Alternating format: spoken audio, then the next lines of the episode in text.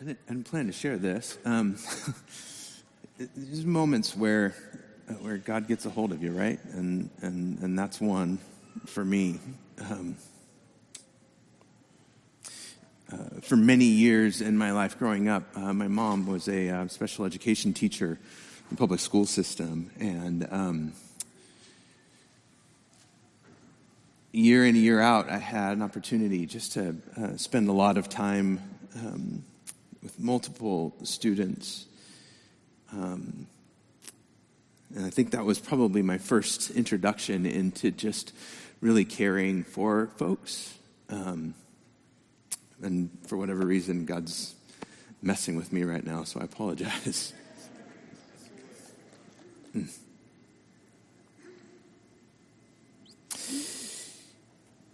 Yesterday, this is not a way to start a sermon, y'all. God.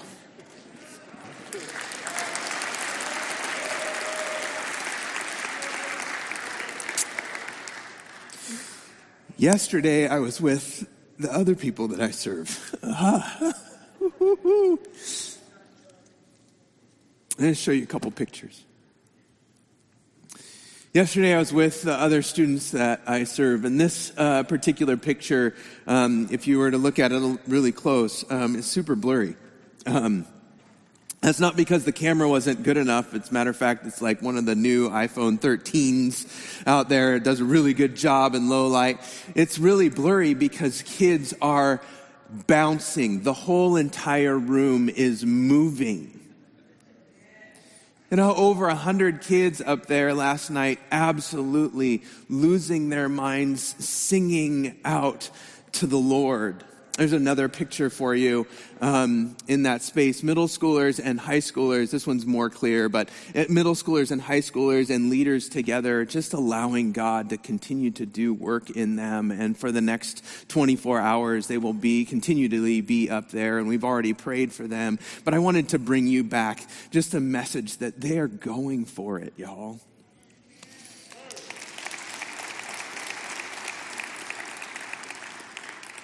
And here's my segue, because that's what we do up here.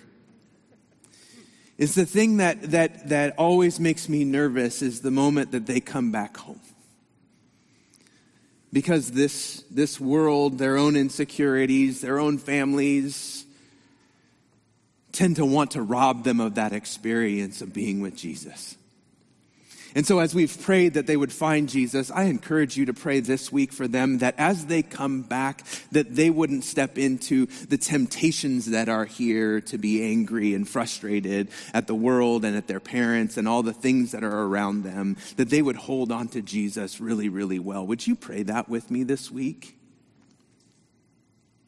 Because, as you know, temptation is real and effective, and at times, in our lives and often in the midst of transition or change, it happens and it robs us of the connection that we have with the Lord. We tend to rely on our own strengths to lead us. We tend to trust in our own gifts to serve us. We, t- we tend to believe that if we can control even a little piece of the world, all will be well. It's our tendencies that get us in trouble as believers, as individuals, and as a church. As a church, we need to look deep as individuals and as a community so that we might engage the disciplines that keep us connected to Jesus, those that will empower us to let go of our tendencies to do what honors our self satisfaction and comfort, uh, to do what makes us feel safe, to create a kingdom in our image as opposed to God's image. And with that introduction, would you please stand with me for the reading of God's Word?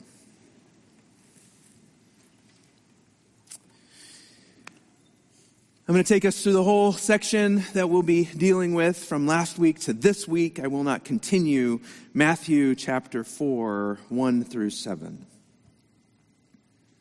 Then Jesus was led by the Spirit into the wilderness to be tempted by the devil.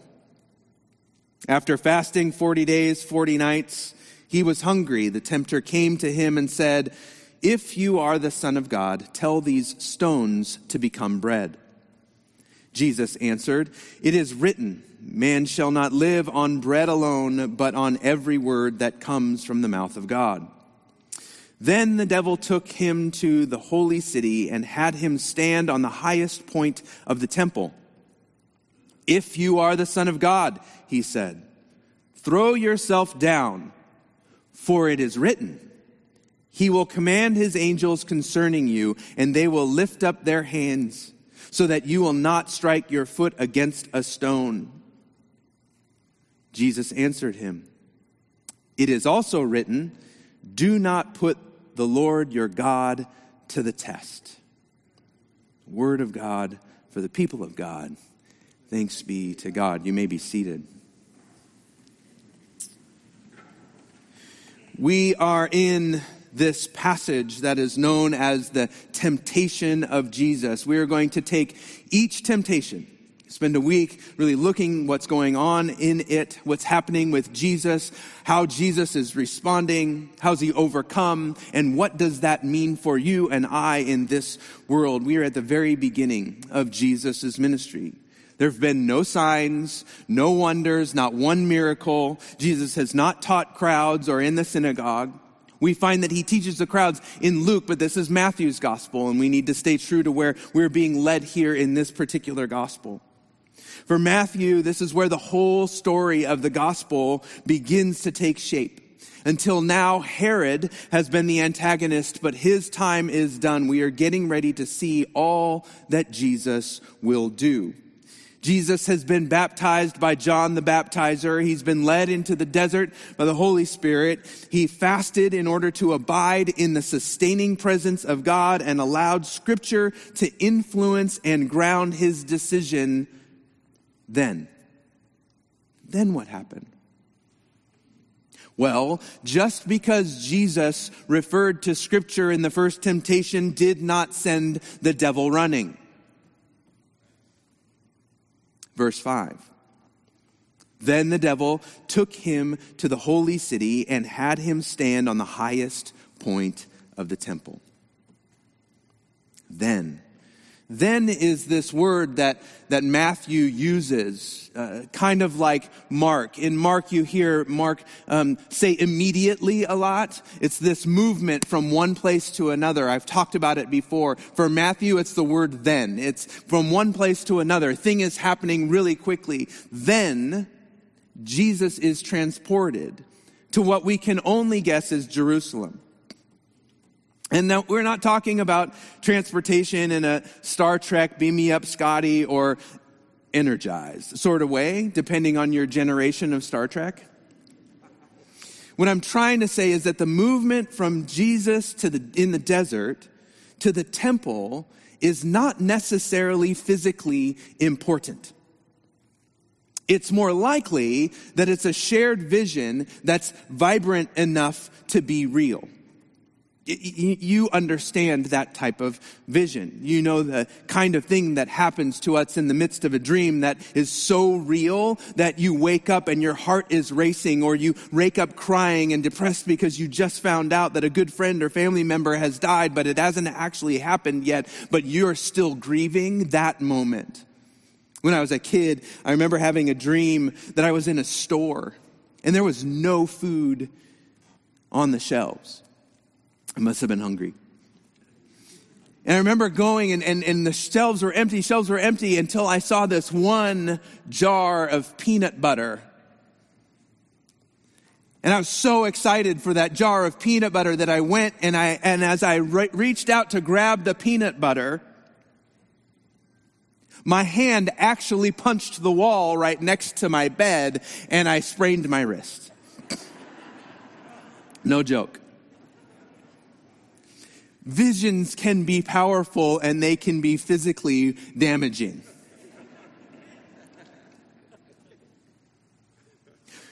What we do know is whether or not this moment of Jesus standing on the temple is actually physical or it's a vision, it is disorienting. The devil has Jesus stand on the highest point of the temple, or literally speaking, the wing of the temple. There is so much speculation about what this wing, this edge, this pinnacle, this wall was. We don't know because we have guesses about what the, the temple looked like and what was adorning the temple on the side. But suffice it to say this the wing is a high place on the temple that if you fell from it, you would be serious, seriously injured or more likely die. But again, there's some realities here that are being expressed in this passage for first century people that you and I need help in understanding. The wing of the temple would actually have been some sort of architectural reminder of things in scripture. Let me take you there. Psalm 17, 8. Keep me as the apple of your eye. Hide me in the shadow of your wings. Psalm 36, 7. How precious is your loving kindness, O God, and the children of men take refuge in the shadow of your wings. Psalm 57, 1. For the choir director set to Altesaheth, a, mith, a mithtam of David, when he fled from Saul in the cave. That is important. Be gracious to me, O God. Be gracious to me, for my soul takes refuge in you, and in the shadow of your wings I take refuge until destruction passes. And most importantly, for our peace today, Psalm 91 4. He will cover you with his feathers, and under his wings you will find refuge. His faithfulness will be your shield and a rampart. The visual that is created in the first line is a significant one. Jesus is on the temple, the place where the people of Israel come in order to remain secure in their relationship with God. This temple, this space, this, this architecture that stands at the center of their living. A place where Israel comes to take refuge and God, it is there, in that environment, but the accuser repeats the intro to the temptation. If you are the Son of God. Again, this is a challenge to Jesus' humanity, Jesus' understanding of his identity as the Son of God. Remember, Jesus' identity is being challenged. Jesus' core purpose is being called into question. Jesus is fully human, and I can only imagine is quite possibly wrestling with the things that you and I wrestle with in our insecurities of with God. The tempter is trying to set Jesus' identity against the Father's. Will he be able to set a wedge in the relationship of Father and Son? Does he succeed in setting a wedge between you and Jesus. Jesus is told, throw yourself off the temple. Why? Because Scripture, because God says you can. Hidden in this statement is a subtle, see, I know Scripture too. Scripture may not be the thing that you need right now. The Scripture says this He will command His angels concerning you, and they will lift up their hands so that they will not that you will not strike your foot against a stone. The greater part of this passage that is being referenced here says this if you say, The Lord is my refuge, and you make the Most High your dwelling, no harm will overtake you. No disaster will come near your tent, for he will command his angels concerning you no, to guard you in all your ways. They will lift you up in their hands so that you will not strike your foot against a stone. You will tread on the lion and the cobra, and you will trample on the great lion and the serpent. Parenthetically, this is part of what is the problem with the end of Mark. Picking up servants. These are the tests that we put before God that whether or not we're faithful, That's a completely other sermon, but I wanted to give that to you. It goes on.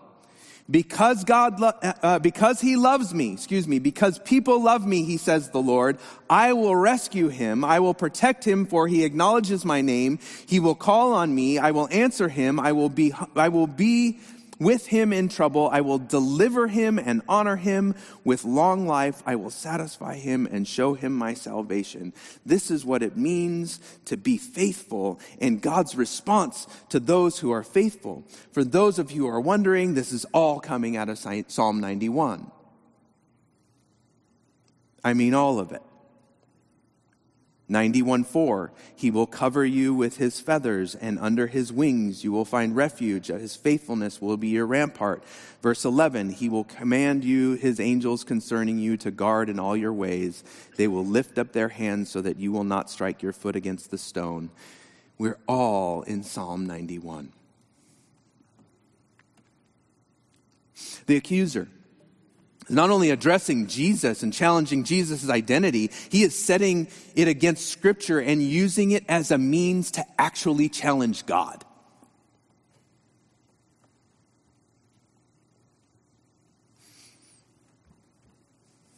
Jesus, and by extension, you and I, are often tempted and tested. We're invited to turn our backs on what God has promised us in order to address our own insecurities, our own troubles, our own stuff. Throw yourself down from here. I have to be honest, it really feels like an easy temptation to me. Having been on some very high places, I can tell you that I was not tempted in any way at any particular point in time to go to Psalm 91 and go, well, let me see if God is actually real. Let me toss myself off of this big rock. That's not happening in my world. I'm not sure that's happening in Jesus. Most of us are like, yeah, I don't, I, I'm good, thanks. So what's up? Jesus remembers and responds. It is also written, Do not put the Lord your God to the test. In other words, I don't want to test God this way. This response is actually really good within the context of Matthew. We could walk away from here and think that Jesus is correct in his response, which he is. You and I should probably think this is really um, a problem for us if we can't think our way through this and address God that way, right? The Father has proven love. He has proven care. He has proven that he is more gracious and merciful than we can ever expect. So why should we test that? Yet, just like the previous temptation, there's something larger happening here. And we need to look back in order to understand what this might mean for us clearly. Looking back, Exodus 17. 1 through 7, to be quite honest. The whole Israelite community set out from the desert of sin, traveling from place to place as the Lord commanded. They camped at Rephidim but there was no water for the people to drink, so they quarreled with Moses and said, Give us water to drink. Moses replied, Why do you quarrel with me? Why do you put God to the test? Seems like an odd question until you remember the previous chapter in Exodus. The previous chapter we talked about last week. Let me remind you the Israelites complained and God gave them manna, which incidentally, as it says in scripture, was white like coriander seed and tasted like wafers made with honey. God can do some seasoning too on the manna. Better than the little wafers that we get in the, in the communion. I don't taste no honey in those. So what did the Israelites do? They complained. So what did God do? He gave them quail. which is kind of like chicken, which means that the Israelites existed for 40 years on what amounts to a diet of chicken and waffles. I'm telling you, my God is good.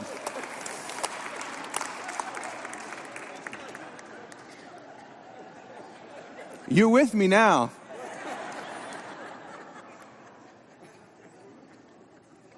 Good soul food. And on top of that, God institutes a Sabbath, a whole Sunday where they can eat chicken and waffles, enjoying what God's goodness is for them. God is that good, y'all.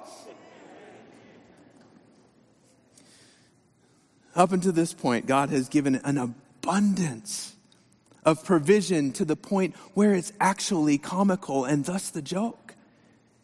It's ridiculous, them out in the desert picking up good seasoned bread that tastes like honey that they didn't have to go fight bees for and do the thing for and quail that is there for them. They have been provided for. And they have a whole day that they just don't have to do anything. They're required just to chill. All of that happens, and then Israel starts complaining again.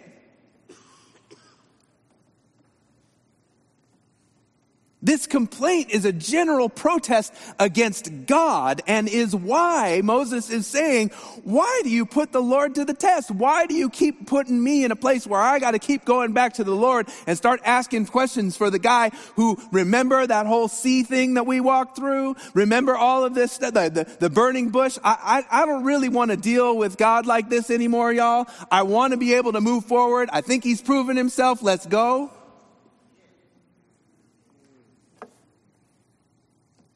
Exodus 3. Excuse me, Exodus 4. But the people were thirsty for water there. And they grumbled against Moses. They said, Why did you bring us out of Egypt to make us and our children and livestock die of thirst? They're not hungry anymore, but they're thirsty.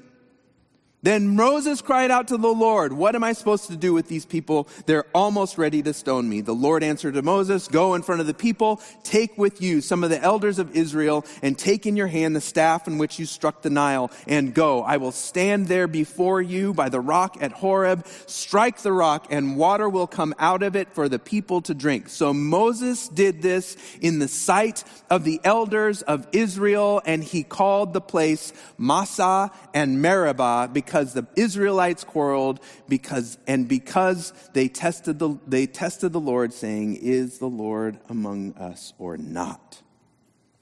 Is the Lord among us or not? Is the Lord among us or not? So that Israel would remember, Moses literally calls the place testing and dissatisfaction, Massah and Meribah. Jesus has this in mind, yet even more so, Jesus is processing his relationship, the relationship of Israel with God that is explained in Deuteronomy. It is in Deuteronomy that we understand clearly the voice of Jesus in Matthew. Jesus remembers and responds, quoting Deuteronomy 6, verse 16, Do not put the Lord your God to the test, as you did at Massah. Do not do this thing. Do not put Yahweh your God to the test as you did at testing. Israel had been led into the desert in order that God might humble and test them so that they might be found faithful at the beginning of it all. And he establishes his relationship with them. Deuteronomy 6, we're still in Deuteronomy 6. Deuteronomy 6, 4 through 6, you've heard this before, I will say it again. Hear, O Israel, hear, O church, the Lord our God, the Lord is one. Love the Lord your God with all of your heart and with all of your soul and with all of your strength. These commandments that I give you today are to be on your hearts and on and on. God has shown his faithfulness to Israel time and time again. Yet God's people continue to be dissatisfied with where God has led them. God has shown his faithfulness to Jesus, yet Jesus chooses in this moment to be faithful to God's leading. There is a difference there between Israel and Jesus. God has shown himself faithful to Lake Church. What are we going to do? God has shown himself faithful to you and I. What are you going to do?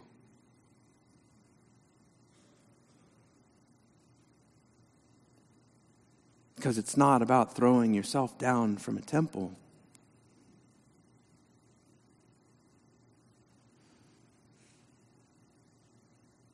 Let me put it another way. In the shadow of this temple, Jesus is in the most excruciating pain that he's ever felt in his life. Not only is he alone, but he's being executed.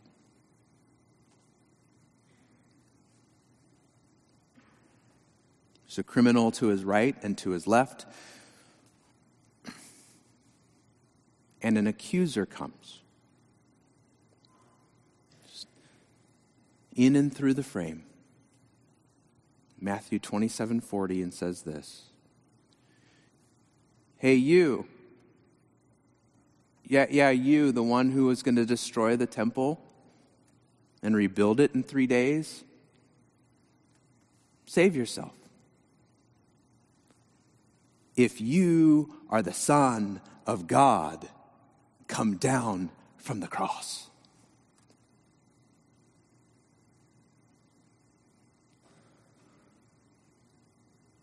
Another temptation at a moment where we needed Jesus to be faithful to, to following God.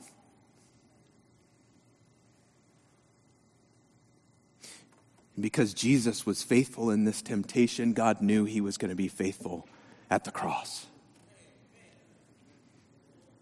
So when we step into faithfulness, God knows that we're going to be faithful later. When we step into the faithfulness that Jesus has, has led us into, God continues to lead us into more and more and more for His sake, not ours.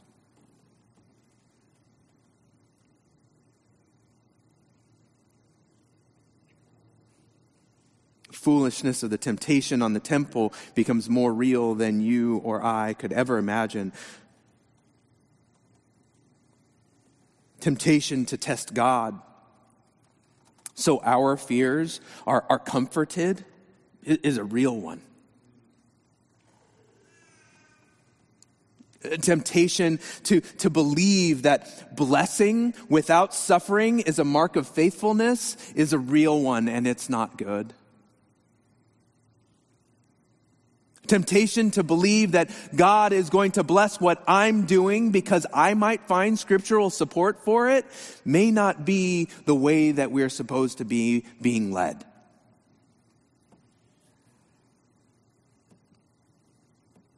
Once again.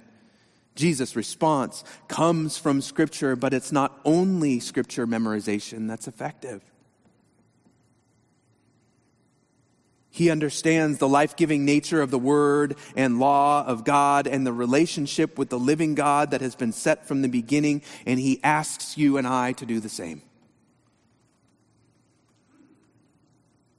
He knows to keep the commandments as a means to be in relationship with God, and he asks us to do the same. He is clear on the importance of following God and waiting for God's leading, and he asks us to do the same. Jesus chooses to be obedient to the Father, drawing strength and truth from the communion that he has, ha- he has had through fasting in the wilderness. And, church, we're going to have an opportunity to do that over Lent and leading into to Easter. As a body, as one together.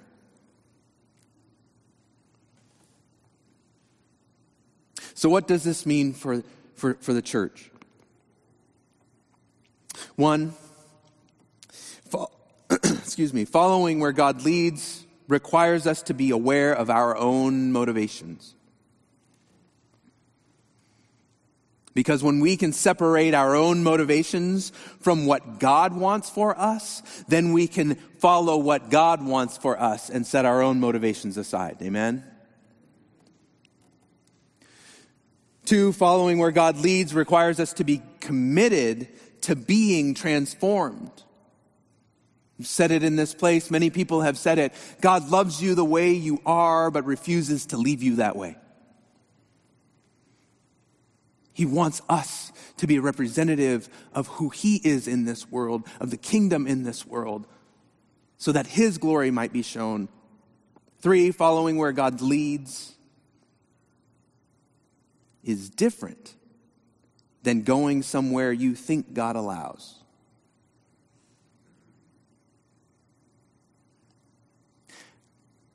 I wonder in this temptation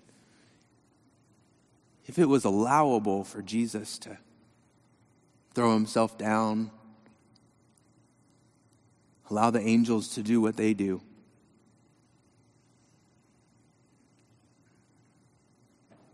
I guess I really don't have to question that because Israel tested and tempted and tested and tempted, yet at the same time, God continued to use them. It may not have been as pretty, as clear,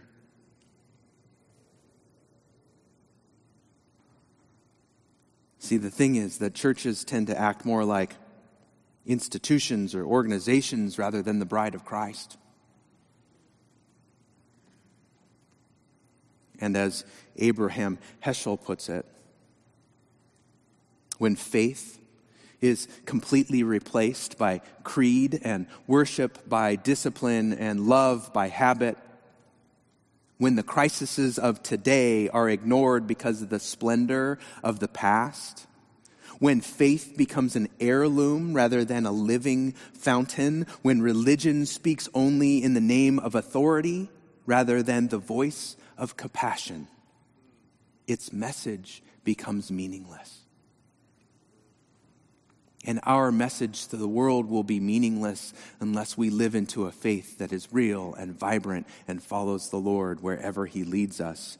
If we as a church are willing to wrestle with our own motivations, bring them into submission to the living God and the dynamic relationship God has established with us, we will be able to withstand the temptation to test God's faithfulness to us, to ask God to prove that He loves us by demanding our comfort. Our responsibility is to trust that God has done for us, saying, Yes, the Lord is among us. It takes radical and ruthless trust that may require us to let go of our ideas about the way that we think things should be. So, what does this mean for you as an individual? One,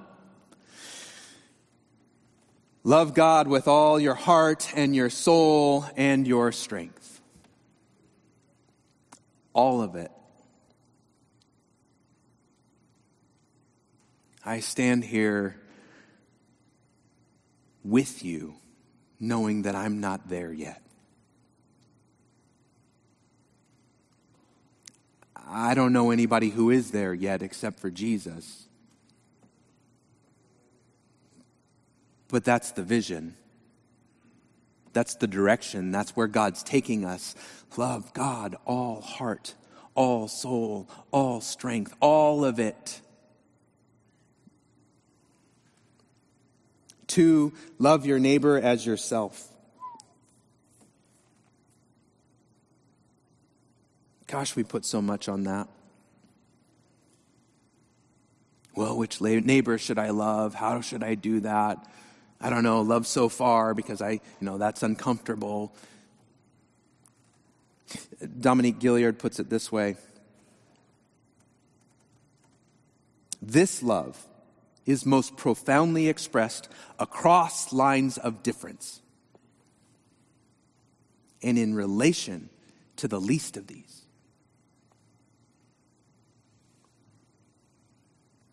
Three, Live in the presence of God in such a way that you welcome transformation and expect change. We tend to get comfortable in our own place, in our own space, in our own time. How do I know? Because I know where y'all sit.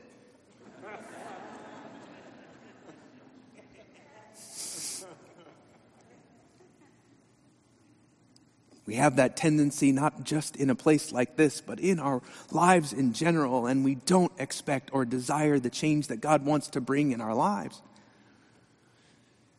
So we trust God with all the things and expect change. Church, we need to look deep as individuals and as a community so that we might pursue our relationship with the triune God in a way that will empower us to do what honors God and betrays our self satisfaction and comfort, to do what, what God is leading us to do, which may not make you and I safe. And pursue the kingdom of God and not our own kingdoms. Amen and amen.